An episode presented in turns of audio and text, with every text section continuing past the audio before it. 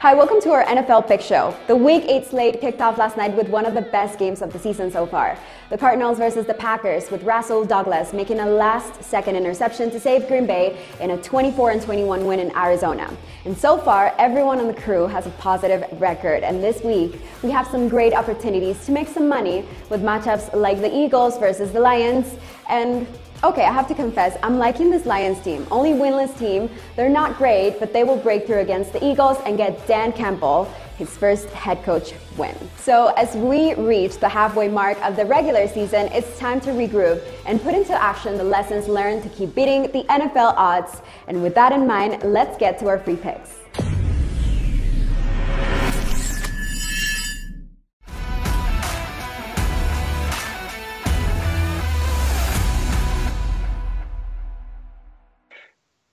NFL Week 8 pick show. But before we get to the games, Scott, welcome back to the fold. How was the tequila and pineapple juice in Hawaii this week?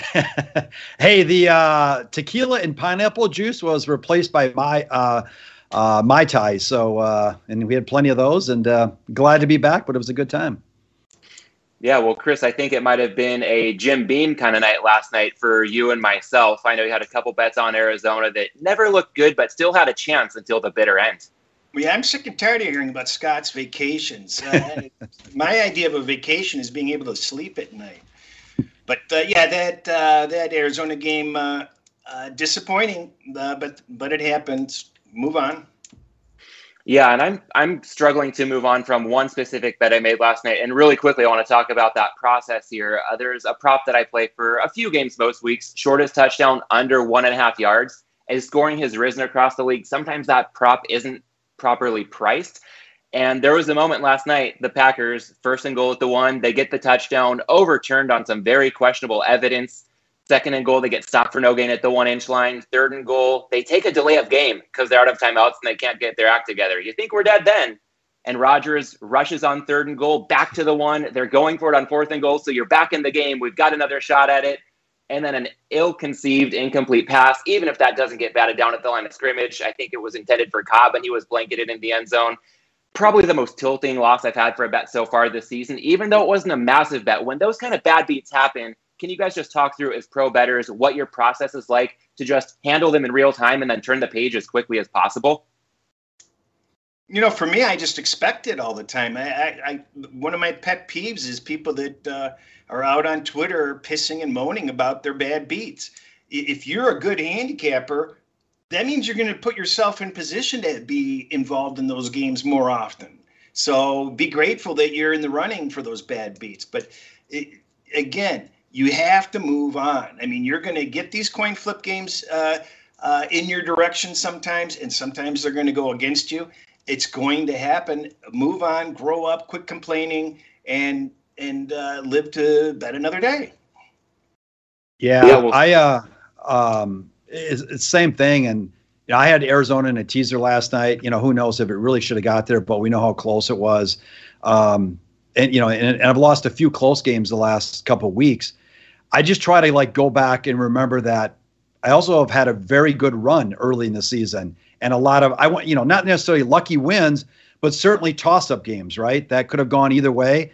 So I just try to put that back in my head. Uh, you know, just say, hey, look, you've had a lot of luck. Okay, it's balancing out here a little bit because, like Chris said, you just got to move on. You can't you can't handicap uh, based off some frustrated mindset of what happened. That's not going to help you at all. So, I you know, I, again, I just try to not trick my mind, but just reason with everything and say, hey, there's good and bad. These things do even off uh, over the long haul, but um, and we just move on. You know, trust yeah. me, we all forget mm-hmm. all the good things that happen to us. They, they're for whatever reason, our brain just processes uh, the things that are bad more often than good. We're getting a lot of good beats. You're just forgetting about them. And uh, uh, as you said, Scott, they just come in in bunches. I'm three and seven on on uh, recent coin flip games, and uh, it, I know it'll reverse itself. I'm not uh, having a pity party. It, it's just going to happen. Yeah, spoken like a couple of true pros when it comes to all this. And let's go ahead and follow that advice and move on to week eight. Let's look at our records as we take the bad with the good. Um, moving along with the show here, we got a full screen graphic for the YouTube audience showing that despite those tough breaks last night, Chris still sitting at 18 and 4. I'm at 13 and 10, and Scott's still the leader of the pack at 13 and 8. Uh, so we will try to keep that rolling and even better it where we see value on the week eight board. We're going to go down the week eight card, highlight some of our best bets throughout the course of this show, and a couple quick housekeeping items before we get there.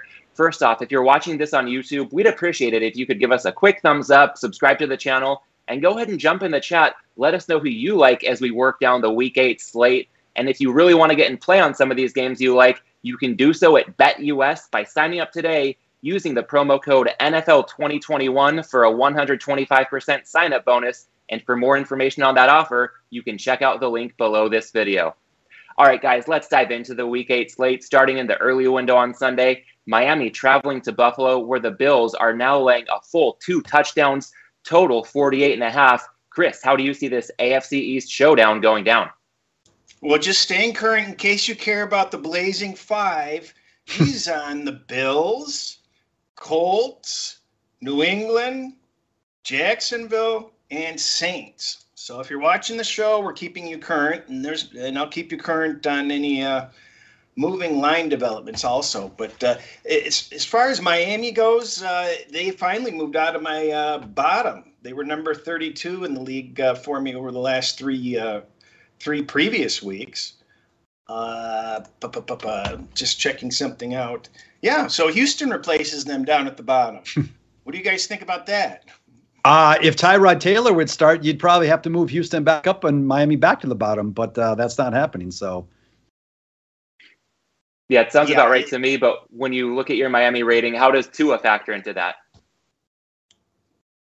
You know, the the, the my ratings are, are are are basically inclusive of what they're doing as in as a team in its entirety. So uh, you know, somebody asked me about how do you adjust strength of schedule. I don't mean to get off topic, but there, you know, for people to just sit there and to look at teams that people are playing and be able to tell me that you can gauge strength of schedule to me is really silly. It involves so many metrics along the way on, you know, the injury situations on both sides at the time and the weather and the and uh, the the variables on you know what was the positioning on those matchups. You can't just look and say, oh, they they played Tampa Bay, a great team. You know when? What time in the season did they show up? Was it after the bye? Before before the bye? There are so many different variables, and I'm, i just bring it up. I know I, I wasted some time here just don't look at uh, at strength at teams and think that oh well that was a tough game because there's teams play bad games and then bad teams play great games. Does that well, tie into how you look at either the Bills or Dolphins in this one, Chris? Well, it, it, it, it for me, I've never had a wider margin for a single game. I don't think never. This is the widest margin in 12, 13 years on my model. Uh, in the NFL for the difference in the ratings. So uh, I I like Buffalo in this game. I laid uh, 13 and a half, I think. And I just think these teams are miles apart. Buffalo coming off the bye, uh, coming off a bad loss. I, Miami's, you know, what can their spirits be? Tua knows that he's on the trading block and unappreciated. Half the team's always banged up and uh, they have no future for the season. Uh, where are their spirits supposed to be? Buffalo gets it at home, and they put the pedal to the metal against teams that they can get out on leads against. I know this was a, you know, this game was closer than people realized the first game, even though the scoreboard said it was a larger margin. Yeah, well, we're looking at a 14 point spread now. You mentioned getting a play at 13 and a half. I don't see this on our sheet as an official play for you, but would you still advise, if you hadn't bet the game yet, getting a play on the Bills at the full two touchdowns? Uh, my metrics certainly say to play it even at the minus 14. Uh, I didn't want to uh, make too many plays official on there, uh, but uh, uh, yeah, if I had to, I would have laid the 14. Got it. Well, pretty strong conviction there on a big favorite. It's a pass for me. I've seen some promising signs for Tua's development, but still a lot of mistakes that give me hesitation to back the Dolphins, even at this kind of a number. Scott, how do you see this one shaping up? Uh, I'm with Chris as far as the value. I made the name number 16 and a half, let's call it, uh, total at 45. So uh, a little bit of value in Buffalo. I don't love laying a, a, lot of points. There's a an okay situation that plays against Buffalo is a really large divisional favorite. Um, uh, but the value here is with Buffalo. And let's remember, Buffalo in this role is big favorites this year, has won by 22 against Washington and by 40 over Houston. Uh, obviously, Houston's not, you know, well, I was. I was going to say Houston's uh, not as good as Miami. They're very close to Miami in Chris's ratings, but um, you know Buffalo's taking care of business. I believe Buffalo rolled last game of the season last year at home against Miami, and that was a game I think Miami needed to get in the playoffs. What was that? That was like 50 to 20 or some crazy number where Buffalo just destroyed them as well. So I lean Buffalo. I just don't want to lay this many points, but uh, I certainly would lean Buffalo's way. Yeah, well, from an unofficial play on the Bills for Chris to our next game with official plays across the board, and that takes us to the NFC South. The Panthers traveling to Atlanta to take on the Falcons, where Atlanta is laying minus three at minus 115 VIG, total 46 and a half. And we covered this game on Tuesday. TA filling in for Scott was on the Panthers at plus three at minus 120 at the time. And guys, now we've got a pretty strong consensus following in TA's footsteps and an even better number on the Panthers. Scott, why don't you lead us off since you didn't get a chance to speak to this game on Tuesday? Yeah, and again, as always, appreciate TA uh, filling in, and uh, he is a great follow. Uh, if anyone wants to follow him as well, um, I like Carolina here. Uh, you know, from a just a pure number standpoint, I've got Atlanta favored by 2.2 points and about 43 points. A little bit of value on the under here as well. Um, but from offensively, I think these teams are they're both bad, but they're not that far apart. But on defense, I think the Carolina defense is vastly better than Atlanta's defense. They could get Stephon Gilmore uh, in the secondary this week as uh, his first game with Carolina. They may get Shaq Thompson back, which would also reinforce uh, the defense uh, for Carolina as well. So I just think Atlanta is not a very good team. Um, so to be laying a, a, a bunch of points, I, I, know it's three, but to be laying that many points, I think is dangerous. This number is, you know, it's it's edging towards three and a half here. It's probably, I guess you could call it, you know, three minus one twenty or so. I, I, think because Atlanta possibly will have some players back in the secondary that maybe were perceived to be out, but uh, I still think there's value here with Carolina in this game. Yeah, and Chris, on Tuesday we weren't quite ready to pull the trigger and join TA, but uh, what is what's gotten you in play since then? I pulled the trigger. I took the plus three. I have to. The metrics clearly say that uh, Carolina is actually the better team and and should be giving points in this matchup. Uh, I, as I mentioned on Tuesday, I've lost a couple of weeks in a row with them, and I really hope that I wouldn't have had to. But uh, as much as I like Atlanta and some of the stuff that they're doing, I think that their progress is just a little slower. Uh, and I think it's a matter of buying uh, Carolina at a, at a low and uh, selling Atlanta at a little bit of a high that's a little overrated for their talent.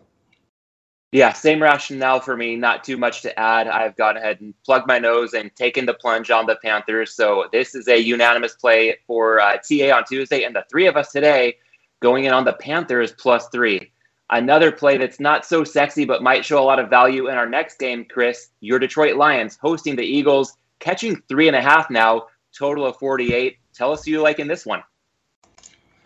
Um, I don't love it, but uh, I do have the Lions as a bet, and I'd like to point something out to people. It, it's uh, you know, there's two sides of this coin. You've got these people that like Philadelphia for some reason, and I don't understand it. Uh, they lose every week on Philadelphia like I lose every week on Carolina. So we all have these teams, but uh, people make fun of Detroit and think that they're complete and utter garbage. They're not close to my lowest rated team. And let me give a perspective here quickly. You have a rookie head coach that was ridiculed universally with no experience and no talent and was uh, one of the top picks to be fired uh, in his first season. What do they do with him? They basically gut the team, give him nobody, and he's got to go out. Game one, he has to face San Francisco, projected to win the NFC West. Green Bay, projected to win their division. Baltimore, projected to possibly win their division. On the road, divisional matchup at Chicago uh, is never easy. Facing a quarterback they have no film on. Uh, there was Fields' early game. Uh, then at Minnesota, another playoff contending team. Then you're facing the Cincinnati, number one seed in the AFC, and then you're facing the Rams, fighting for number one seed in the NFC. And you're going to sit there with a straight face and tell me you understand what a piece of crap Detroit is? Hey, I don't think that they're that good, but but hey, they haven't had a chance to play a, from not from like out in front at all. They're always playing from behind. They don't even have a chance to to to be competitive usually. Yeah, two things to follow up there on my end. One, I know they didn't have film on Justin Fields, but neither did the Browns, and that didn't seem to be an issue. So I, I might want to push back a bit on that front. And did you mention uh, the Bengals as I, I, believe they might currently be the one seed in the AFC, but do you really think that they're at that level? I know we'll get to that game in a bit, but um, what kind of uh, weight do you put behind that Lions Bengals game that we saw recently? Well, I just mentioned that they are currently the number one seed. They, you know, nobody's playing better than them in the AFC at this point. So, uh, again, we get back to strength of schedule. How do you sit there and factor in uh, whether a team is garbage or not? Uh, Cincinnati may just flame out for the rest of the season, but we know that this team has played top-notch games at various points in this of the season. How do you handicap that on strength of schedule? You have to literally go into each single game and grade it separately, and then total it for the year. Yeah, I hear you. Well, a lot about um, why you have interest in it, backing your Lions in this one. Is there anything on the flip side that also has you looking in play to possibly, you know, make this an anti-Eagles bet at the same time? Well, it's Eh, here we go. It, it's simple. Don't bet bad teams unless you're betting against another bad team and you're getting points. I, Philadelphia laying more than a field goal, in my opinion, is absurd. What have they done there? They, they have no resume whatsoever. In metrics, they're they have more team metrics 29 and higher 29 30 31 32 than the lions do on my charts and Detroit has number one and number two ratings and categories, and Philadelphia doesn't have a single rating above or above four. So these teams are much more similar, and the fact that the Philadelphia is laying more than a field goal on the road is preposterous. I mean, they may cover, but it's there's no value. Scott, want to jump in? Yeah, um, I made the number five, and but I I kind of like Detroit, so I'm laying off the game because I I'm just going to trust my numbers here. But I think Chris Chris makes a lot of good points here, and you you look at Detroit, they're number ten for me in my net offensive passing success rate, which factors in who they played. To Chris's point, they played a very difficult schedule. And you look at Philadelphia, they're number 31 for me in defensive pass success rate. Again, uh, net, which also takes into account who they played. Derek Carr was 31 for 34 last week. Um, and I remember watching that game, the announcer saying, like, the Raiders aren't even getting to a third down on these drives. That's how easy it was for the Raiders. And I had Philly in a tease, and I had the under in that game, under lost at the, in you know last couple minutes, but uh, they were they were providing no uh, um, uh, contest at all uh, for the Raiders to even move the ball. And Dallas did the same thing uh, in that game early in the year. And the one thing to note from Detroit, and I've said this over and over, and I haven't really been involved in Detroit games, but it is Jared Goff. This is not Davis Mills playing quarterback for a bad team. It's a bad team with a really good quarterback uh, or a, a, a, decent quarterback who can be serviceable. So I'm not playing the game um, just because my numbers make it five, but um, it just, just does just feel like the game where Detroit might finally get off the schneid and, and win a game. Philadelphia, 74% pass defense. Opposing quarterbacks are completing three out of four passes. It's just preposterous to sit right. there and say this team is is anything but a bad team. Yeah, Scott, I was going to have to push back on you when you said the Lions had a really good quarterback, but good correction there in real time. I can agree with serviceable, and if everything's set up well for him, we've seen him do good things. So I hear you there. And Chris, to your point about um, you know the Panthers being a tough team for you to get a read on, similar to a lot of bettors losing on the Eagles week after week. I was part of that last week, losing with the Eagles in Vegas. And I think of the late great David Malinsky's phrase, putting teams in the drawer when you just realize you're not getting the right read on them. I know that um, he, like probably some other good pro bettors, would do not just number grades for their power ratings, but a letter grade for confidence I think I might be at an F for the Eagles at this point because I felt pretty good that they had some big edges in the trenches last week. Yet defensively, no sacks. Derek Carr seemed to have all the time he needed. It wasn't just no sacks, it seemed like he was not even pressured in that game.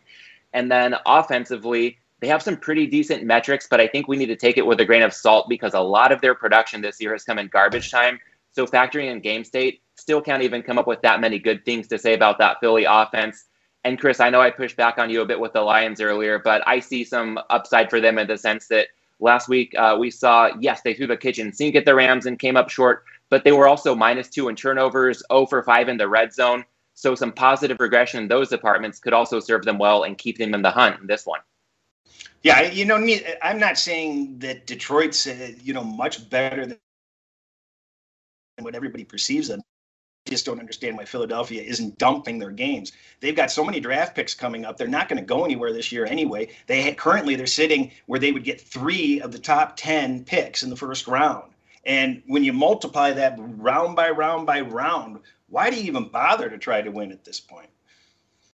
Yeah, well, I know that there's some stuff the front office might do to try to limit the amount of wins the team can get to build for the future, but how much stock can we put in that point knowing that these players are still going out there putting down film that can dictate, you know, their contracts. This is their livelihood at the end of the day.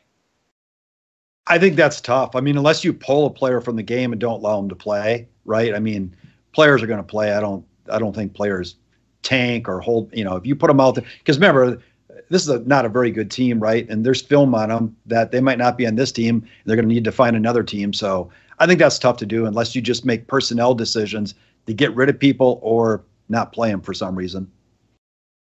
Yeah, well, let's move on now to our next game where we've got two teams with no concern about tanking. They are in the hunt in a competitive AFC South right now. The Titans traveling to Indy to take on the Colts. Indy up to minus two and a half at minus 115 after being an underdog earlier in the week. Total sitting at 51. And we've got a question from the live chat that can tee us up for this game. Mark Holmes asking how we rank Tennessee and Indianapolis. So, Chris, how do you rank those teams, and what do you make of this pivotal division showdown?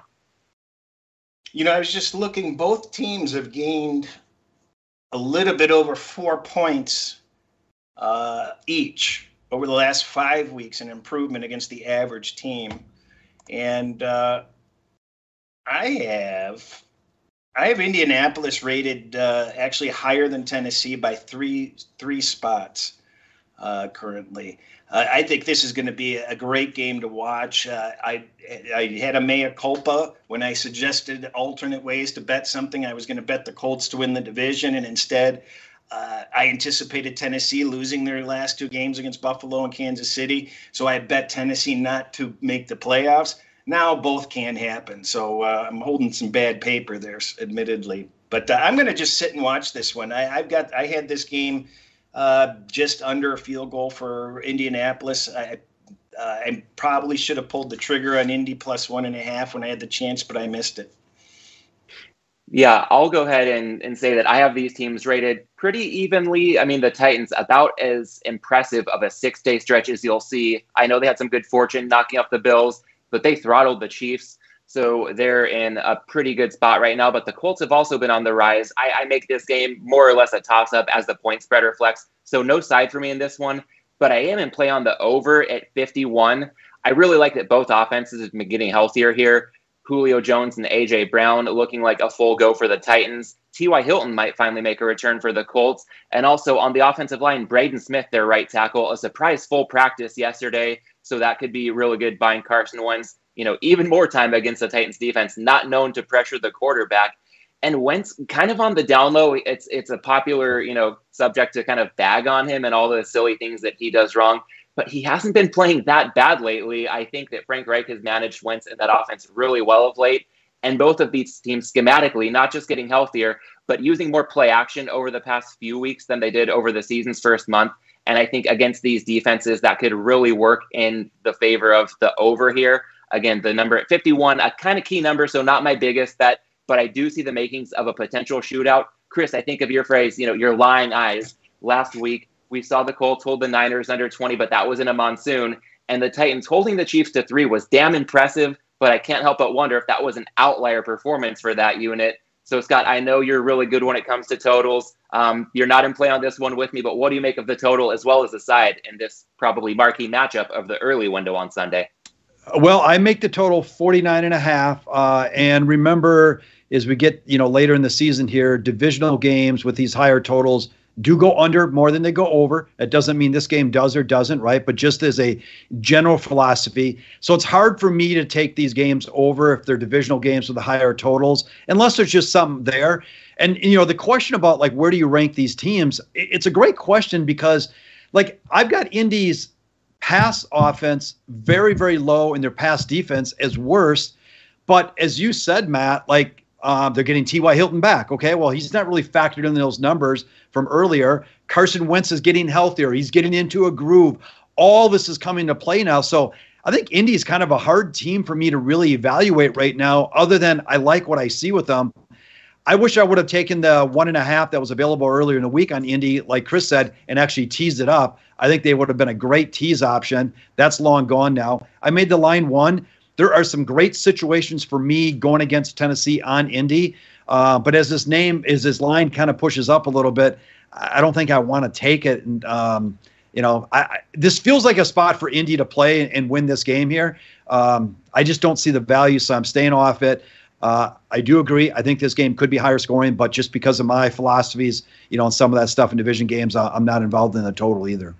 Yeah, Matt, you said Wentz isn't playing that bad. He's playing. He's been playing as a top five quarterback. He's not throwing any picks. He's getting a lot yeah. of uh, positive press co- coverage lately. So uh, he's playing very well, actually. Yeah, he had a bit of a handoff to the 49ers defense on Sunday night that I guess was ruled a fumble. That that might as well have been an ill-advised pick, but even considering that, he's still been uh, about as good as we've seen him for this most recent stretch since that 2017 campaign, I think it was, when he was on the fast track to win the MVP award. So plenty to look out for. Again, that that's probably the marquee matchup of the early window in Indianapolis.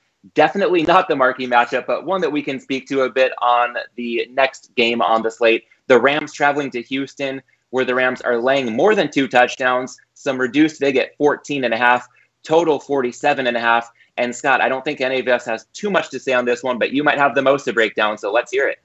Well, I mean, it looks like Davis Mills is going to start now. Um, so let's talk about a couple things that we talked about last week. They um, they haven't Houston hasn't scored a lot of points, obviously, with Davis Mills. They haven't scored over, I think, nine points, other than the 22 against New England. Uh, and I mentioned last week they've only scored nine points in the second half of games with Davis Mills, and they got shut out again last week. Uh, so just kind of keep that in mind. If this game is is uh, uh you know a a, a big uh, margin at halftime the under for second half total again could be in play here. Uh, I'll just note a couple things here. Under McVay, the Rams have scored 30 or more points in nine of their 10 games as a road favorite of six or more. They blow it up and score. Um, and they're also eight and two against the spread uh, in those games. I would potentially take a look, especially with Davis Mills here, which I think will give the ball back to the Rams a lot more than if Tyrod Taylor was quarterbacking. And, and just a note on that, I don't know if they're going to mix Taylor in a little bit because I read some stuff about they may want to mix him in a little bit, but Davis Mills is obviously starting. I like the Rams team total a little bit over. Uh, I'd prefer 30 and a half, 31 and a half. Um, you know, might not be quite as good. Um, but I used the team total in the Rams in this exact same situation against the Giants a few weeks ago. And I think this might be a decent opportunity. And I'll probably look to play that team total over uh, when we get to Sunday.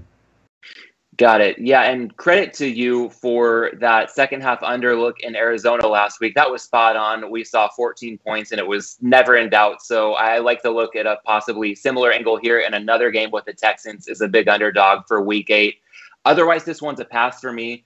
Tyrod Taylor likely coming back. Not sure what we're going to get there. And as rough of a go of it as it's been for the Texans lately, they were two for 15 on third and fourth down last week. I think, Scott, that was, you know, part of why the second half under came through so comfortably. Got to think they'll be at least a little bit better than that in high leverage downs against the Rams this Sunday. Chris, what do you make of this one? Houston, I, I miss Earl Campbell. remember him? He was really good. Bum Phillips, uh, too. The, the metrics lean the uh, Rams way. I would probably consider a play if it falls below 14. Other than that, uh, I don't have anything to add to uh, Scott's uh, uh, articulate expression of uh, what to look for in this game. Cool. Well, let's move right along then to another game with a double digit favorite, and that would be the Bengals traveling to take on the Jets. Cincinnati currently laying 10 and a half at heavy vig minus 115, total 43. Chris, this is about as uh, as much of a buy high spot as we might see with the Bengals. What do you make of this matchup? Yeah, no, no, that's a good point, and, and uh, unfortunately, I, am probably uh, uh, falling for the banana in the tailpipe, but I had to lay the ten with Cincinnati. That the metrics are just uh, are just too far apart to ignore, and, and just everything keeps going wrong for the Jets. They can't get any good news. I, I believe they got word that uh, another receiver is definitely not going to play. Uh, Corey Scott. Davis. Yeah, so uh, it, it, just keeps on piling on, and uh, Darnold's confidence is, or, or um, uh, Mike White now. Oh, we're having White, Zach Wilson anyway. Yeah, so we've got the we've got the backup uh, nobody quarterback, and uh, big favorites are covering. Uh, so I took a taste, uh, a, a, half unit play on uh, Cincinnati minus ten, uh, and I'll, I'll take my chances. I think these two teams are miles apart, but it's a flat spot, banana in the tailpipe. Yeah, and I'm I'm trying not to put too much stock into the narrative of a possible letdown for the Bengals after they slayed their dragon, and even dismissing that as much as I can. I couldn't help myself from taking the plunge on the Jets plus 10 and a half. And with that hook, we're not necessarily going head to head, Chris, but I've got some basic math if you'll humor me. Uh, and part of it relates to the look ahead line. I understand how you feel about that, Chris. I know it's not the holy grail, but I don't think it's entirely meaningless. And at the extremes, it can possibly mean something. So last week at this time, we were looking at Cincinnati minus three and a half. And I figure, would you guys agree that it's about as aggressive as you can be on a one game sample size to bump a team by one and a half points? I mean, two is about as rare as it gets. If we do that with both of these teams, the Bengals looked great, bumped them two points. The Jets looked awful, docked them two points. Okay, three and a half, that takes us to seven and a half. And and those four points are really meaningful when you consider we're crossing through a key number like seven. But let's just pretend it's a it's you know a neutral four points, three and a half to seven and a half. Then, Chris, you mentioned Zach Wilson sitting out, Mike White, probably nothing special, but I don't know if Zach Wilson was playing better than any other quarterback in the league. So to me, it might be pretty aggressive again to knock the Jets another two points going from Wilson to White. So adding two points to that seven and a half, that gets us to Cincy minus nine and a half. And so that's me trying to be, you know, dismissive of any letdown narrative, as optimistic as I can be on the Bengals, and as pessimistic as I can be on the Jets, I still can't get to double digits here. I know I'm just looking at a, lot, of math, maybe oversimplifying here. Is my logic off base in any way with that handicap, guys? Oh, I like the way that you you you you went about that. There's there's rhyme and reason to it, and and it, it, it there's a logical uh, pathway to figuring it out, and that's what we all need to do. Uh, for my contention on that is that that game if if Cincinnati had lost to the Baltimore as they were supposed to, uh, I still don't think that that game would have only gone off at three and a half. I think it would have gone up uh, a m- lot higher. I think three and a half would have been low, and uh, but it, I like the way that you worked that out. I just think that the look ahead line was too low uh, as the starting point. Fair enough. Scott, how does that sound to you? And, and, I guess one more mathematical component here. I'm also considering a correlated parlay. I mean, when we're looking at a dog this big and a total this low, just, you know, maybe a quarter of the ticket or less being Jets plus 10 and a half parlayed with the under here. I know we haven't used the P word, maybe at all so far this season, but how does that notion sound as well? Well, I, I look, you know, with Mike White in there, uh, your your point, you know, look, Zach Wilson wasn't much. Maybe it's a couple points uh, that they lose because of Mike White in there. I I made the number about 11 or 12 for Cincinnati, and that's just the number uh, using four different models, and that's how they kind of come together. Um, so it gets there and supports, you know, the Bengals. There is a really good situation on uh, the Jets for me in this game, but also a good situation on Cincinnati that plays against the Jets at 10 or less. But I, I, like to try to vision the matchup out what's going to happen. I don't see Mike. This is a pretty good defense for Cincinnati. So I don't see the Jets and Mike White really being able to navigate through that defense very well at all, especially with the inexperience and of course Corey Davis being out now uh, as well. So I think that's problematic. The other piece of it is Cincinnati can attack you and, and can attack you in big ways with big plays. And the Bengals do hit a lot of big plays. The Jets give up a lot of big plays. And if you're getting just easy scores that just start to pile on the points, you know, this game can be 30 to 10 before you know it. Um, so just, and that's how I see this thing playing out, which would get me leaning towards Cincinnati from that standpoint. Um, so it, it's tough for me to get behind the Jets. If it's Zach Wilson, and, and again, Zach Wilson not being great, but at least he's got some experience, you know, over the first seven, eight weeks of the season that maybe you get something from that and draw something from that. But Mike White just, uh, I, just fear that this Cincinnati defense is too good that the they could just stonewall him, and you know, any points that Cincinnati gets almost gets them to a cover. Then, yeah, I feel like anytime you're taking double digits, you have to be prepared for the outcome of, of an absolute blowout. The Jets could totally get steamrolled here. And at the same time, I know there's often some trepidation. Even though Chris made the good point, double digit favorites do cover more often these days. Uh, still something not a lot of bettors feel comfortable with laying double digits. So this game may be a bit of a plug your nose play on either side. But in the next matchup we're going to get to, that's not necessarily the case. A big AFC North rivalry, the Steelers traveling to Cleveland to take on the Browns. Cleveland currently laying three and a half, total of 42. And Chris, right before we came on the air, we got word Baker Mayfield is in defensively for the Browns, no Denzel Ward. How do you see that ultimately affecting this number? Is it a matter of time until we possibly see a four, if not more, for Cleveland? Uh, yeah, I'm surprised this line hasn't skated up. I, I boy, it just goes to show you uh, uh, what people really think of Mayfield. Uh, they didn't see much of a drop off uh, last week, so it, I would have thought this line would have climbed already, even under you know without Mayfield uh, ready to go. So little surprise there, but I have uh, this game quite a bit off this number. I laid three earlier in the week. I wouldn't be looking to lay three and a half, quite frankly, because I Pittsburgh's been improving. They've gained uh, 3.2 points uh, uh, against the average team over the last five weeks and they're you know every game's a must win for them. And you saw, uh, you know, it looks like Tomlin's going to USC, so they're going to play their hearts to keep him uh, on the team. Uh, but uh, uh, I, I, think you know that's it in a nutshell. It's it, it's a, we know what these two teams are. They're uh, predictably unpredictable, but predictable enough it's amazing with all these USC NFL rumors. As a USC alum, I, I, don't know anybody who has too much interest in Urban Meyer or Mike Tomlin, and yet it seems to be all we're hearing about. And if those guys don't seem interested in coming, and the USC fan base and, and the broader support base doesn't seem interested in having them come, I don't know why these rumors exist. It's kind of silly that Mike Tomlin has to speak to that in a press conference, but within the confines of this matchup, I was prepared to go ahead and pass, just thinking the Browns, a lot of uncertainty with some injuries. Now that we have some clarity, it's not great to see Denzel Ward going to be missing from that secondary. But with Baker Mayfield in, I did go ahead and grab just a last minute uh, reduced VIG minus three and a half that I was able to shop for. So just a small play on the Browns right now, expecting the number to go up a bit uh, really it's it's a new big brother in this matchup. For so long, it was the Steelers with the upper hand, and now that tide seems to have turned. So, Scott, what do you make of this one?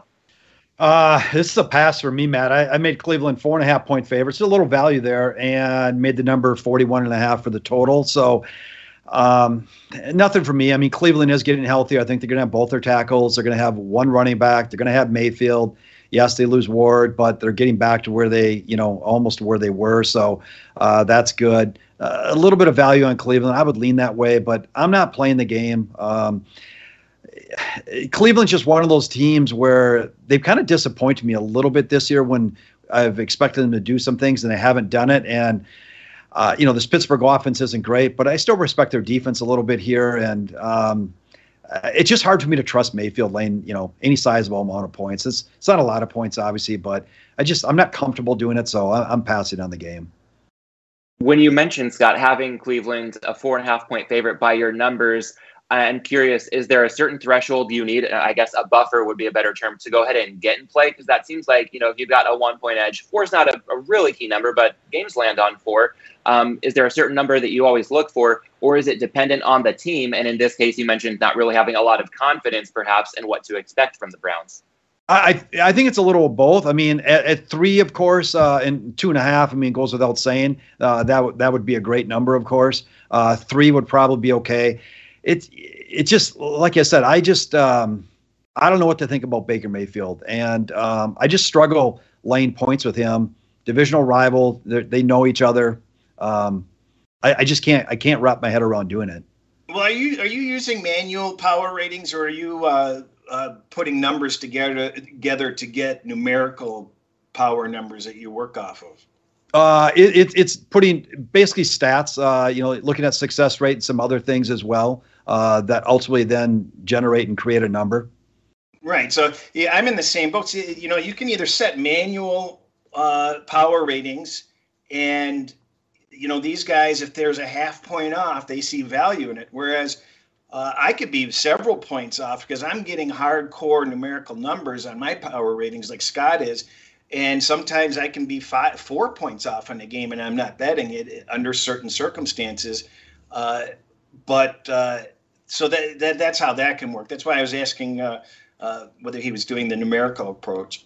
Well, and to your point, Chris, earlier, I try to make you know as many adjustments as possible based on the personnel that play. Like, like if I'm looking at Houston, I take out their first two games at least offensively, and I know the offense can you know uh, feed to the defense and vice versa. But uh, that was Tyrod Taylor, right? So uh, I'll just run the last five games they played. So I try to adjust for a lot of that stuff, but you know, like you said, there's a lot of things there. Um, and you've had a fair amount of injuries in and out for Cleveland and whatnot, even for Pittsburgh. So it's hard to really ever do the proper adjustment and, and get a completely proper number. So for me, there's a little bit of feel there as well once you get that number. I mean, what what did you make this number? Oh, I I'd rather not say, but it's uh, considerably higher. It, uh, yeah, okay. I have it north of a touchdown.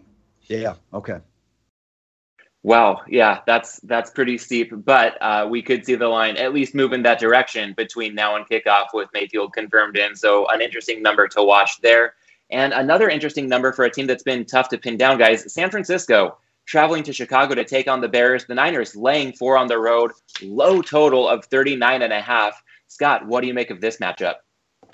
I've got a little value on Chicago here. I made San Fran about a one and a half point favorite.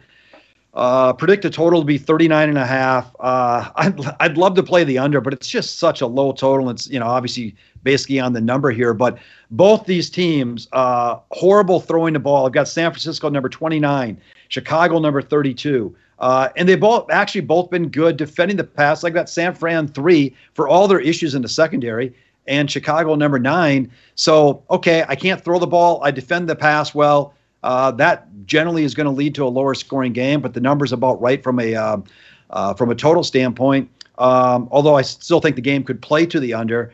Um, and I've got Chicago in a couple strong situations. It's it's just hard for me to get comfortable Justin Fields and thinking he can win this game. But I think there is value on the Bears in this game. Yeah, just a lean for me here towards San Francisco. I'm curious to see Jimmy G as he continues to get reacclimated and also maybe playing some fair conditions. The forecast looks decent for this weekend in Chicago. Again, it was more or less a monsoon on Sunday night. So the Niners just one for 11 on third down in that one, minus two in turnovers. If we see those normalize, I see some reason to be possibly optimistic on the Niners, although they're another team that might want to put in the drawer because they have just been so tough to get a read on from week to week. Chris, I know this number was a little bit lower earlier in the week, so we have seen some steam on San Francisco. What do you make of this number? How in the world does Chicago have three wins? I mean, it's just ridiculous. You know how many better teams in the league have fewer wins?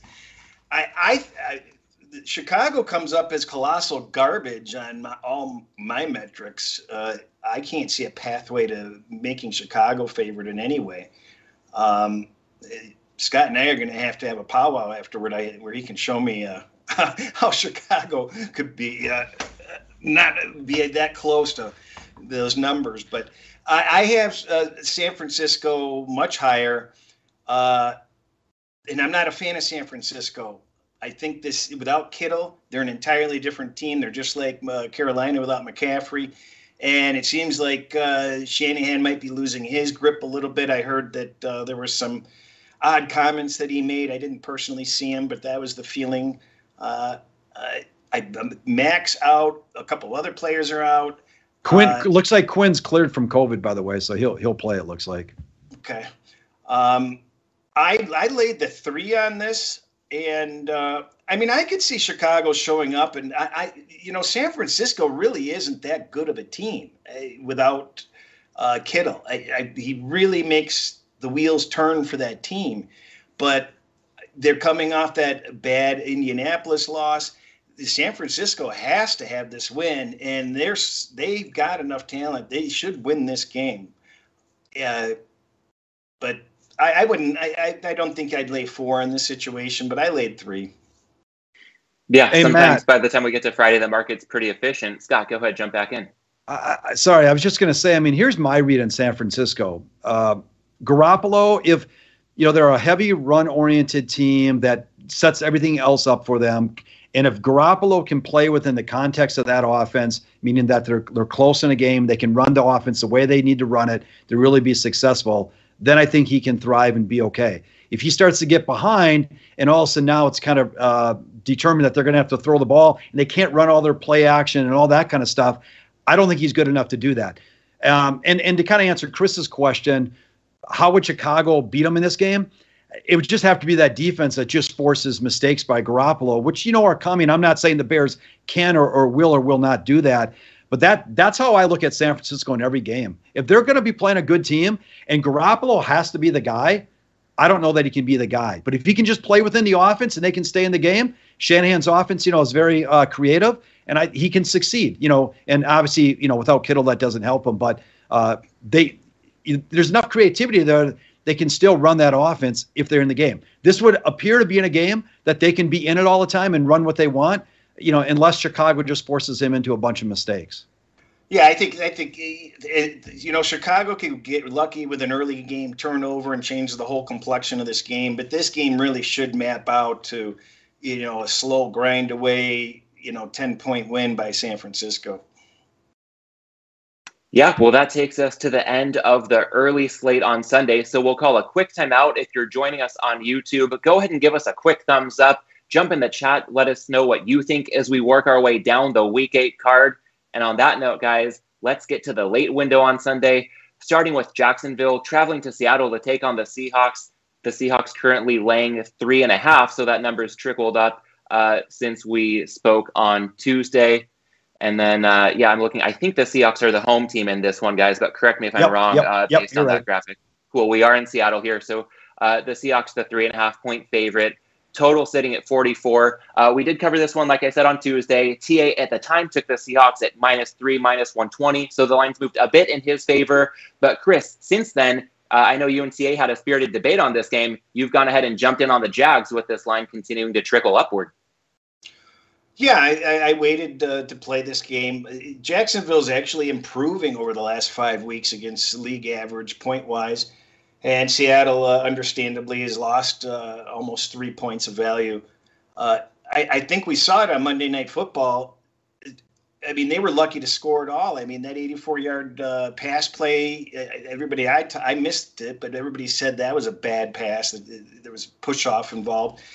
Uh, Seattle doesn't, uh, how are they going to do anything? I mean, it, they don't have anything going for them. But I mean, not that Jacksonville's some juggernaut, but Seattle's doing worse at home than they're doing on the road in general. The 12th man isn't there. I hate to trust Oscar Mayer, I mean, uh, Urban Meyer, but uh, I, I got to take the points. I, I, I refer back to my previous comment. Don't bet bad teams unless you're facing another bad team giving you points. And Seattle is a bottom tier team. They're not, uh, they're in the bottom 10 for sure in my book. Yeah, Scott, it seems like this game closer to where your numbers make it. Yeah, I made it uh, a little over two. I made the total though, and I'm just looking at this as Chris was talking, 45. Um, you know, the over might not be a bad play in this. You got to have a little bit of faith in Geno Smith, but it'd really be because the Jacksonville defense isn't that good. I'm just looking here. You know, I look at uh, net success rates, both rushing and passing, and both these teams are negative uh, versus the rush, and that's relative to the competition they played. They're both vastly negative uh, in the pass. Um, so we've got a pretty low total. You got uh, you know Lawrence who can throw the ball a little bit here. Again, you got to have a little faith in Geno Smith, but they've got big time receivers with Seattle that should be able to exploit the secondary a little bit, I think, as well. Over 44 might not be a bad play in this game. You know, the uh, Payton had uh, Winston on a uh, on a complete leash. It was just yes. ridiculous the play calling. So what you're going to see with Lawrence this week, he, he they're going to he's going to let him air it out, and you can hear it out against Seattle. So uh, I, I agree with what you're saying, Scott. And and I'll just add one other point here too. Um, Seattle has run the their their passing numbers with Geno have been awful. Uh, they have run the ball pretty well. They should be able to run against Jacksonville's rush D, which could open up some play action. And then you've got the big receivers. And this is a really low total for two bad defenses in the NFL, in my opinion. I'll probably end up playing this game as I just kind of look through this and, and think through it. Yeah, starting to get talked into the over a bit, and it makes sense. This might be a messy one between two subpar teams in Seattle. But moving on to the next game on the card, perhaps the marquee matchup of the late window on Sunday, the Patriots traveling across the country to take on the Chargers. Chargers currently laying minus four and a half at reduced VIG. So we've seen some Patriots team come in after this number touched six earlier in the week. Total 49 and a half. And Chris, you're on a side in this one. Tell us who you like. Um, this one's pretty easy by my metrics. Uh, the uh, I like the Patriots plus the points. I bet them plus six earlier in the week. I I like them at the current four and a half. Uh, it's not that I don't respect the Chargers. I actually, I mean, I have proper fear against the Chargers because they're coming off the bye, and which is a perfect bye spot for the Chargers because things were kind of a little out of control with them, and you know, going forward on fourth down in your own twenty, and and and and, and not having a kicker. Now they have a kicker. We're going to actually see them attempt to, you know, kicks, which changes. You think the they have a kicker, right? Also, haven't we thought they've had kickers before? Well, Ever since John Carney, one after another kick the can. I don't know. but so maybe they'll get some help on special teams. They won't feel like they need to go for all those fourth downs. But uh, I have New England gaining. Uh, I think the the most in the league over the last five weeks, five point eight points. Uh, against the average team uh, versus five weeks ago, and the and the Chargers are have lost three. Uh, like Chris, I said, really five, quickly, I, have heard as you've talked about this, I, am hearing halftime creep in a couple times. Is that your Don Best screen chirping at us? Yeah. Okay. Okay. Just if people are hearing that, um, then then that's what that is. Um, I guess the the downside of the occasional halftime chirp being that Chris has his finger on the pulse of every line move and all kinds of breaking news as we're doing this in real time. So carry on. Just wanted to clarify that for the audience. And I can't turn the volume off. If I turn the volume off on the unit, it, it still chirps. I, I've tried. It's nothing I can do uh, the the bye came at the perfect time for the Chargers to to maybe reset. They they're getting healthier.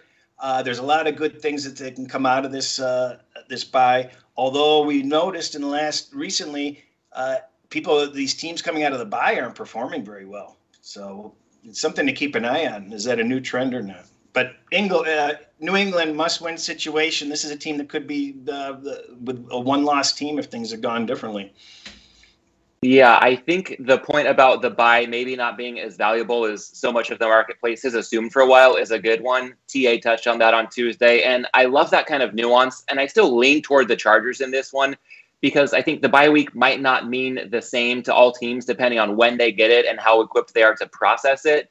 I feel like Brandon Staley, based on at least what he said, uh, is in a spot to process things pretty well here. He's talked a lot about doing self evaluation at this stage and an early bye for a first year head coach and a new regime can actually be pretty favorable, I think, considering offensively, he's come out and said they need to get more aggressive on early downs. And that's music to my ears as a Chargers fan. I think there's no reason to wait until third and fourth down to let Justin Herbert do what he does best. Give him more opportunities. And sometimes you might not even need to get to third and fourth down, just keep the chains moving.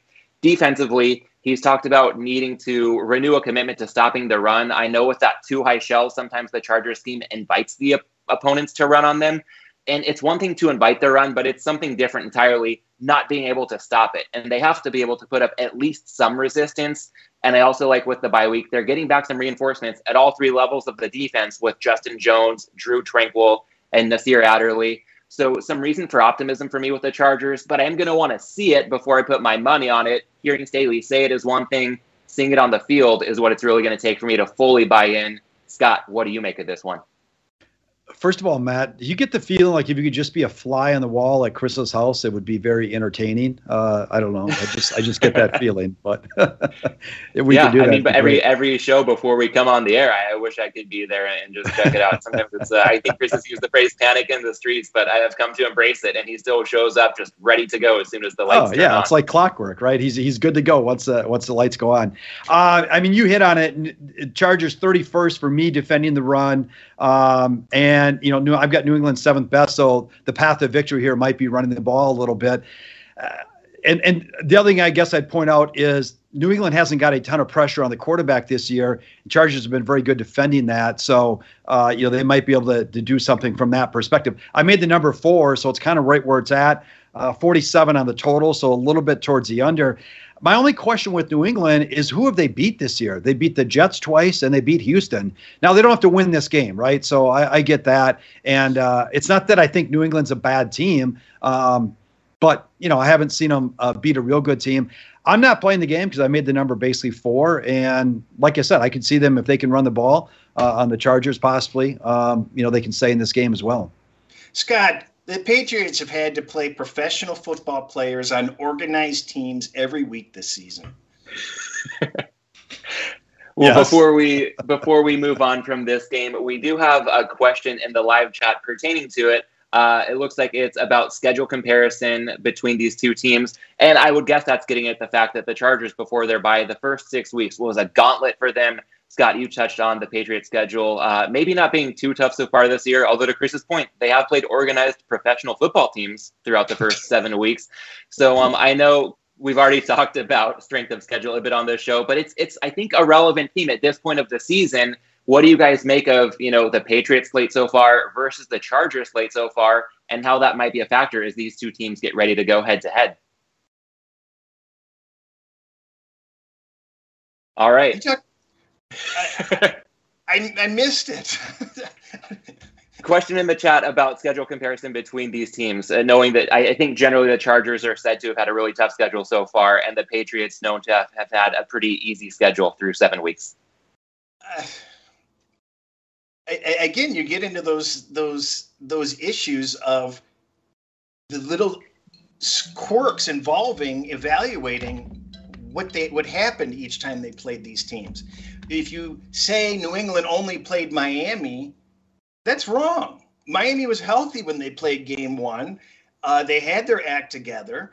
Uh, there was a different, entirely different dynamics involved there. And also, uh, they, New England had the new quarterback. They had things working against them, and everything was working in Miami's favor. So, you know, playing Miami in that situation wasn't necessarily garbage. Playing the Jets early on with the new coach wasn't necessarily garbage.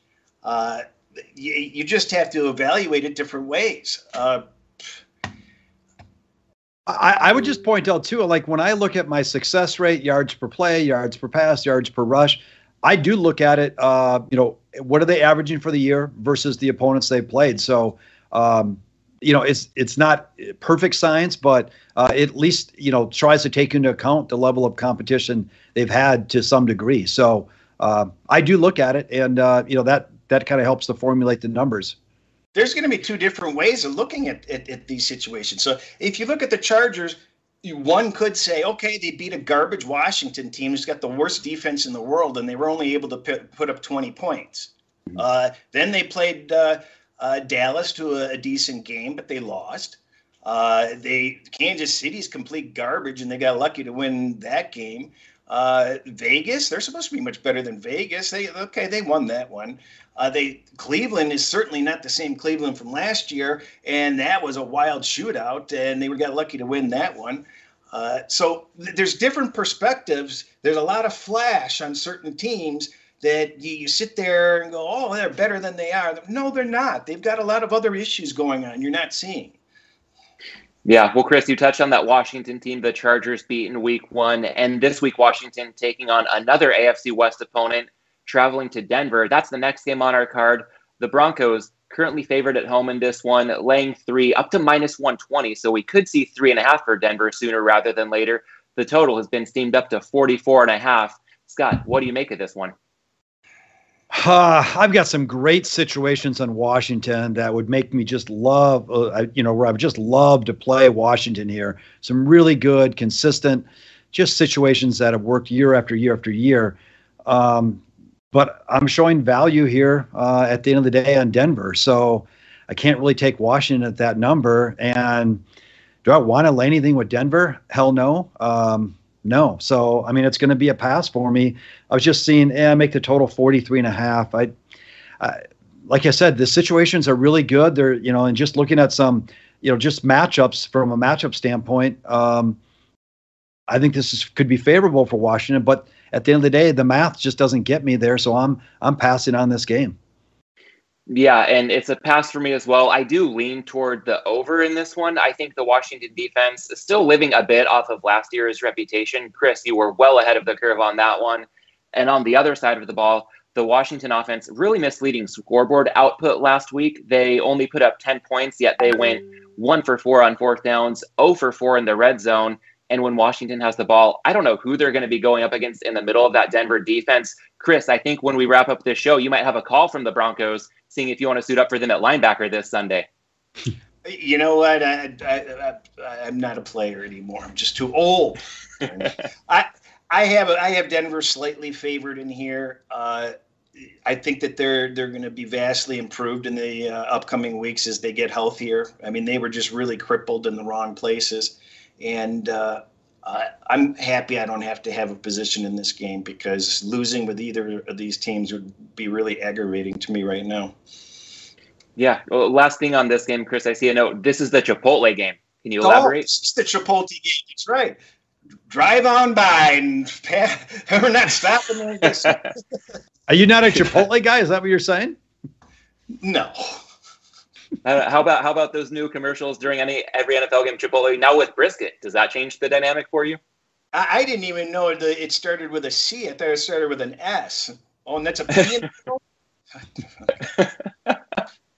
yeah, Chris, it's been around for about 15 years. Uh, Chipotle. Uh, maybe check it out sometime. But I, I like I like the take on on that angle for this game. Um, a game that people will want to stop by and check out in some pretty good detail, where both of you guys have positions. Tampa Bay traveling to New Orleans in a big NFC South showdown. The Bucks laying four and a half, total 49 and a half. We've got one play on the side here, one play on a total. Scott, go ahead and lead us off with the side that you're on in this matchup. Uh, I like Tam- uh, Tampa Bay. I like New Orleans here, Matt. Uh, Are you I sure? Made, I mean, that'd be great, right? Uh, I make the number uh, about two, just under two. So I think we got a little value here. Actually, made the total 48, and I spoke earlier about these uh, higher numbered totals and divisional matchups as we get later in the season tend to go under. Uh, so I actually played the under here as well. I think for the purpose of the show, I'm just I'm leaving it as Saints uh, plus the four and a half. Uh, but I like them here. They, you know, it's kind of surprising when I look at my numbers and be interested to see what Chris has in his numbers. But Tampa Bay, I've never really thought about them as a team that runs the ball, but my numbers actually reflect them running the ball pretty well but they're going to run into the Saints, who are number one defending the run here. Uh, and we know Tampa Bay, by the way, uh, defends the run is very well as well. So we might see a lot of passing this game, which doesn't really help from an under standpoint. Uh, but I just think that you know the, the, defense for the Saints is very good. Chris hit it on earlier. Uh, the Saints being very, very conservative with their play calling, and that does not seem to be changing. Um, I guess it's keeping Jameis out of out, out of trouble. Uh, and and I don't, you know, Tampa Bay has not played fantastic on the road here. And I'm not here to say Tampa Bay is not good, but I'm, you know, who they beat Atlanta, New England, they barely got by some weather there. Miami, okay, who cares? Philly, who cares? Chicago, who cares? And when they played two good teams, the Cowboys and the Rams, they either lost or barely beat the Cowboys. So that tells me they're probably not running away with this game, especially on the road. Uh, and and last thing here, I mean, this is the Saints' second home game of the year. We kind of forget that they took the first month off from being at home and it even boggles my mind that much more now knowing they lost at home to the Giants in their only other home game. But um, I think there's some value here with the Saints and some value on the under as well. Yeah, it's a quick pass for me. Tampa Bay, I, I, hear you, Scott. They haven't had any, you know, maybe really impressive wins, but I still think they're among the very best teams in the league. But I've also been impressed by the Saints lately. I mean, on Monday night this past week, one for four in the red zone, losing the turnover battle, and still winning in a pretty tough environment. So I think that says something about them. To your point, also finally getting back in the Superdome or whatever it's called these days. Uh, Chris, what do you make of the total in this one at 49 and a half? Um, I'm no totals expert, so I would like to get back to that uh, and, and, ask Scott's opinion on that. Uh, I'm gonna I'm, I'm gonna give a little secret sauce here. what's really surprising is Tampa Bay has gained the most amount of value versus other teams over the last five weeks on my metric somehow. Uh, and doesn't that seem very quietly that that has happened somehow? Uh, it, it's just something I noticed right now. But uh, I, you know, I I love the Saints. They, they were my bread and butter last year, and uh, I really loved uh, betting them Monday night. Not, God, it was an ugly game. it, it just infuriating because it was so intentional. You just knew he wasn't going to let Winston do anything. And so mm-hmm. the, it, it's either two things are going to happen. Either they're really that bad or they're brilliant and they said, we're going to just not show a single thing. We're not going to show anything intelligent. We're just going to uh, pound and ground and we're going to save it for Tampa Bay the following week. I mean, for the Saints' sake, I certainly hope they were leaving stuff on the table because I don't know what you could do with that offense. Uh, Lattimore covers Evans like Cochran fits gloves on hands, okay? And tighter than a drum. Kamara, how's where's he going to run to? You know, he can't run the ball. Uh, how are they going to? You know, it seems like this is going to be a tough game to get points, and I'm curious what Scott thinks on the total because I don't see how they're going to be running up and down the field uh, with the you know. Uh, the, the, the, the, the baby rattle that Winston, I mean, or the football that he's allowed to hold in his hand uh, because he's not allowed to do anything. Yeah, uh, Scott cleaned this up after that uh, OJ reference Chris just dropped. Well, and I was going to say, I don't think the glove fit either, did it, Chris? So I don't even know if Cochran's good at putting the gloves on the hand. So, you know, but uh, uh, I made the I made the number 48, so it's a little bit of value to the under. And I'm, I'm in, in you know, not, neither one of us mentioned it. You guys maybe hit on it on Tuesday or last week, but uh, Saints getting a lot of defensive reinforcements back here as well. So, um, and they get one more back this week as well. So, um, and to your point, I don't think it's changing. I don't think they're hiding anything, Chris, because Saints. I don't even remember who they were playing a couple weeks ago, and we talked about if there was ever a time for them to, you know, take the band-aid off and let Jameis go, it would be against this team, and they still didn't do it. I mean, I know you made the point. Uh, I think last week that um, the, the Saints were starting to score a few more points, but I think that's more maybe the product of some of the teams they were playing. You know, it's it's dink and dunk here. It's you know, dish it off to Kamara. You know, throw it to Kamara. That just takes time to move down the field, and I don't see a Tampa Bay team, you know, allowing to get 60-yard chunks in in one play. Um, so I think the clock will tick here, and the Saints defense I think is pretty good. And Antonio Brown now out again. He's kind of a deep threat for them. Um, you know, we'll see if Gronkowski comes back, but um, and and you know the Saints have played them tough here. Uh, I know they lost in a playoff game last year. It was more you know probably about you know Drew Brees having an arm like you and me, but um, I think they'll make them earn everything they get. And short of turnovers, I, I, think it'll be tough to get over the total.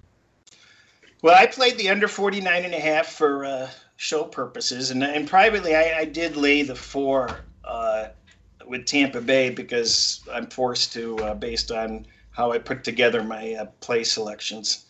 But you guys made a lot of great cases for uh, a lot of good points on, on what's going on with the Saints, and it, it's a it's a tough tough game to bet.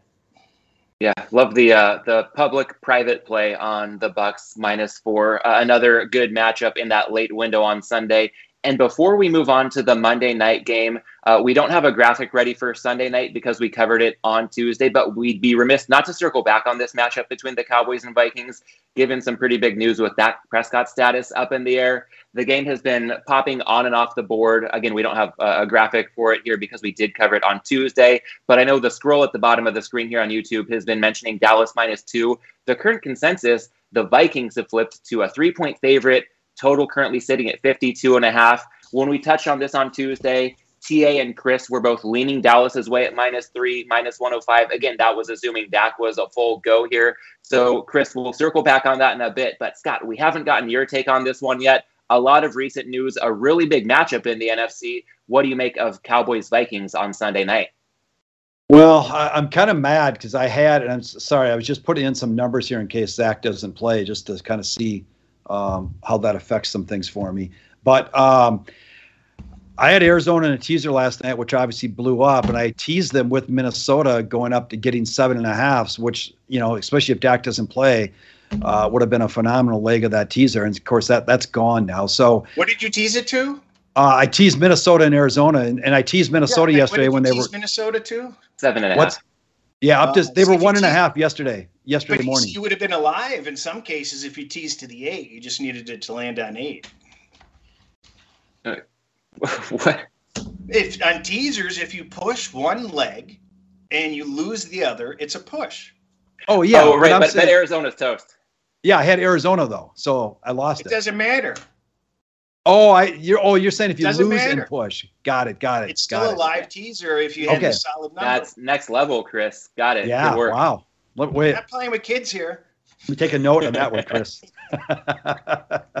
well, there was no plus two, and the plus one and a half was was gone very shortly after that. But um, I made the number with Dak. I made Dallas a one point favorite without him, I'd probably I think it's about a six point adjustment, maybe six and a half. So it would probably take me to about Minnesota by five, give or take. And um, the Vikings number one in the league in, in, pressure on quarterbacks. Now I don't know how much they'll be able to do against this Dallas offensive line. Cowboys are, are pretty decent, so they might be able to hold that up a little bit. Um, but I think the Vikings can throw the ball in this Dallas secondary as well. You know, we, we talked about Diggs with all of his interceptions, and there's that is certainly true. He's a ball hawk, uh, and there's something to be said for that, and there's value to that. But you know, he hasn't been great covering uh, receivers though, and I think there are some holes in that secondary. And if if Dak doesn't play, I think there's a little bit of value here uh, on the Vikings and and probably the under as well. I don't see Cooper Rush lighting up a Viking defense that's you know been very good on the front uh, front lines this year. Yeah, and Chris, I'll kick it to you in a sec because I don't have too much to add uh, after what we said on Tuesday, and then knowing that this breaking news, the market has responded accordingly. I'm just wondering how high Minnesota gets as a favorite and how low this total dips if we do get confirmation that Dak's out in this one.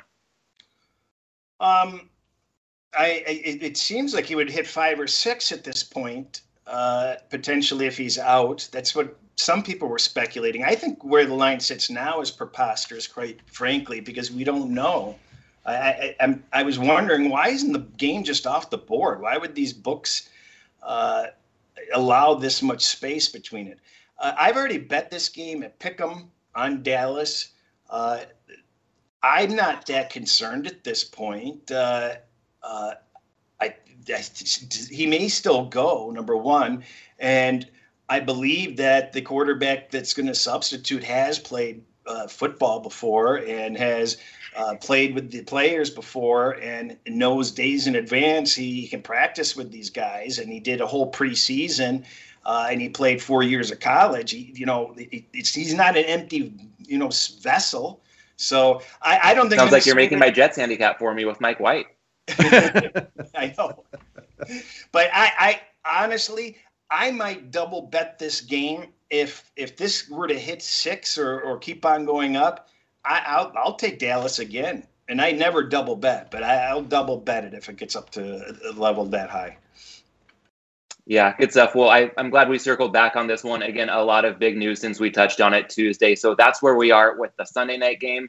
Guys, one more game to go. Monday night football. The Giants traveling to Kansas City to take on the Enigma that is the Chiefs. Kansas City laying double digits, but just at even money, total 52 and a half. Chris, what do you make of the Monday night showdown between the Giants and the Chiefs?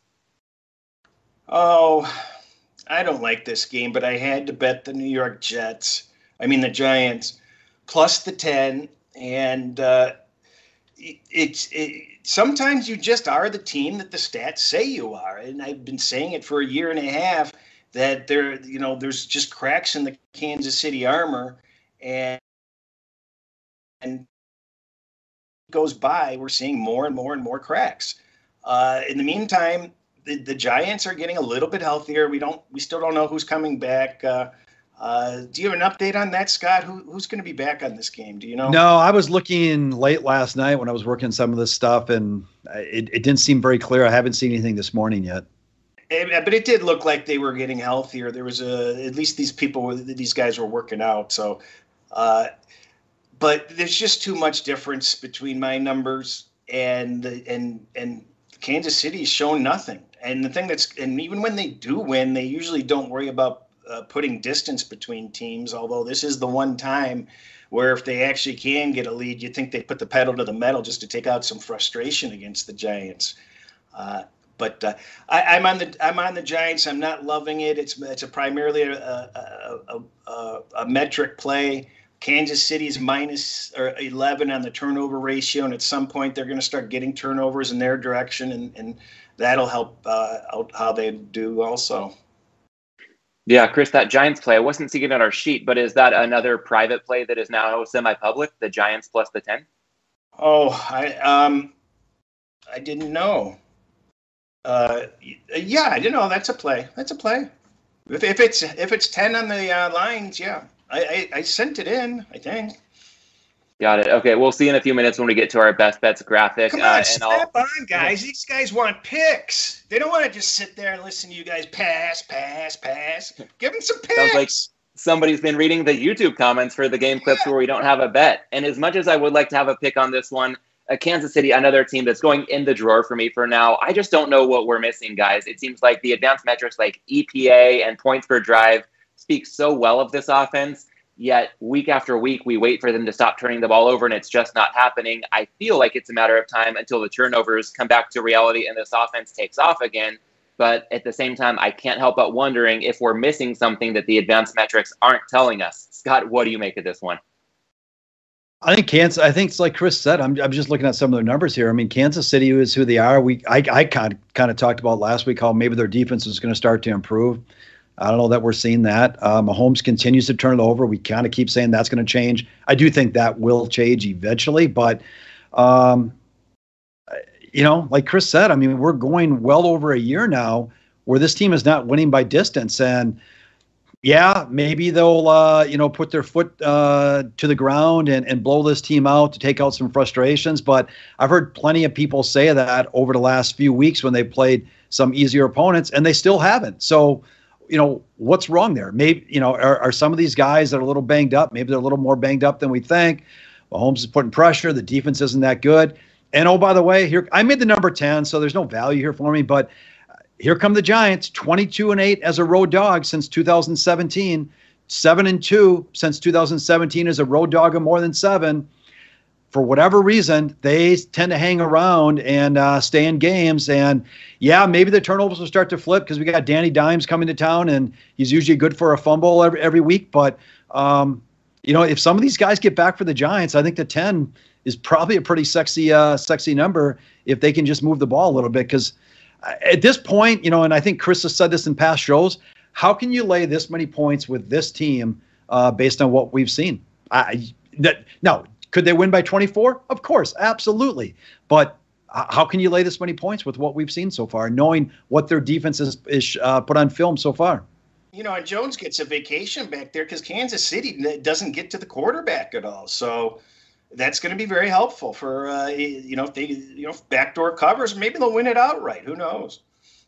Yeah, I was just thinking. Uh, this reminds me of I think it was the Week Four card where the Giants beat the Saints and the Jets beat the Titans. Both of the uh, New York, I guess we can use New York in air quotes for these teams, but both of the teams, the Jets and the Giants, big dogs, won outright.